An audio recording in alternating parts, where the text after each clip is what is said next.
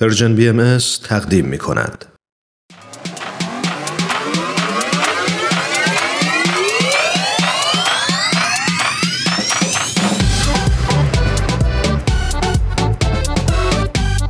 تا حالا به ارزش ثانیه ها فکر کردی؟ گاهی اوقات مسیر زندگیت می‌تونه توی چند ثانیه عوض بشه شنیدن یه صدا، دیدن یه تصویر، خوندن یه خبر همه و همه می‌تونه یه شروع تازه باشه.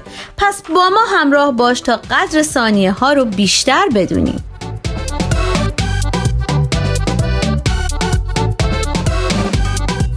چند ثانیه با شما؟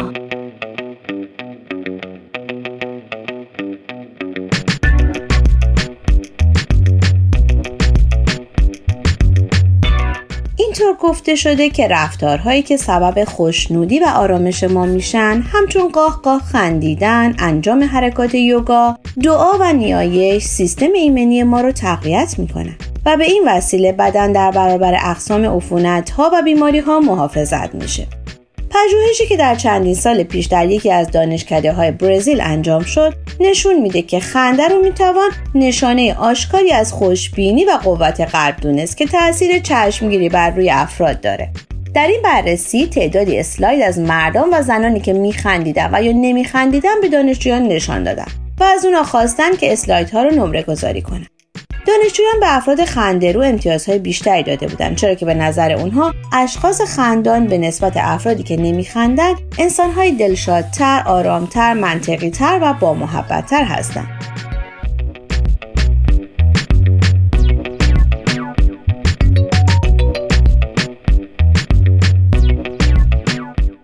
فواید بسیاری رو برای خندیدن بیان کردن. مثلا خندیدن فرایند سوزاندن کالری در بدن رو تقویت کرده و به اون شدت میبخشه.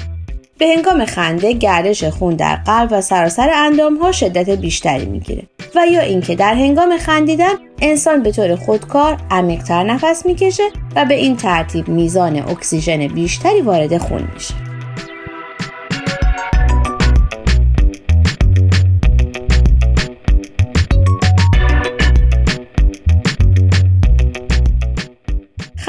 موجب بهبود روند درمان های آسیب دیده در بدن میشه. به هنگام خنده شدید مقداری هورمون موسوم به های شادی آور ترشح میشه که به روند بهبود بیماری های نظیر افسردگی کمک می‌کنه.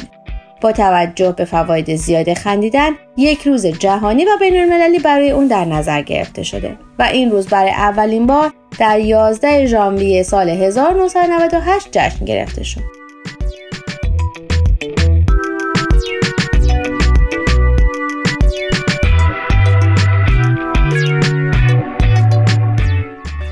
از خنده گفتیم بعد نیز از لبخندی معروف و رازآلود بگیم که قرنهاست تاریخدانان و دوستداران هنر رو مجذوب خود کرده نقاشی معروفی که حتی افرادی که سرشته از هنر نقاشی هم ندارن با اون آشنا هستند و از لبخند ژکون اثر لئوناردو داوینچی چیزی شنیدن.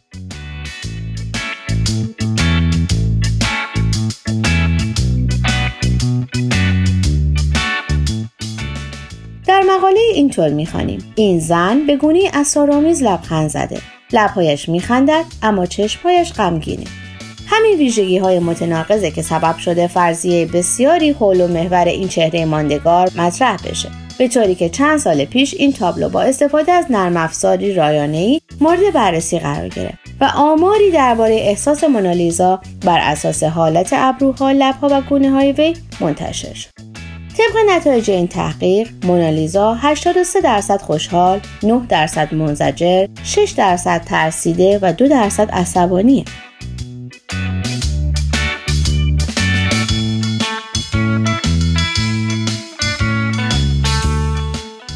و اینک سوال هفته تا چه با این گفته موافقی با اینکه مشغله های روزمره زندگی شاید به نظر بعضی افراد مجالی برای شاد بودن و خندیدن باقی نمی‌گذاره اما حالا که می‌دونیم خنده تا چه حد می‌تونه سبب بهبود سلامت جسم و روح بشه حتما چند دقیقه از روز رو به شاد بودن اختصاص میدیم.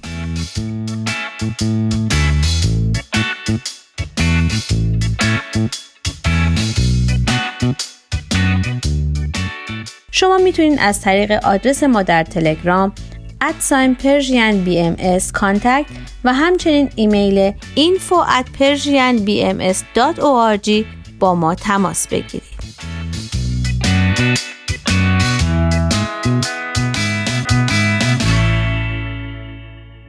آرشیو این مجموعه در وبسایت Persian BMS به آدرس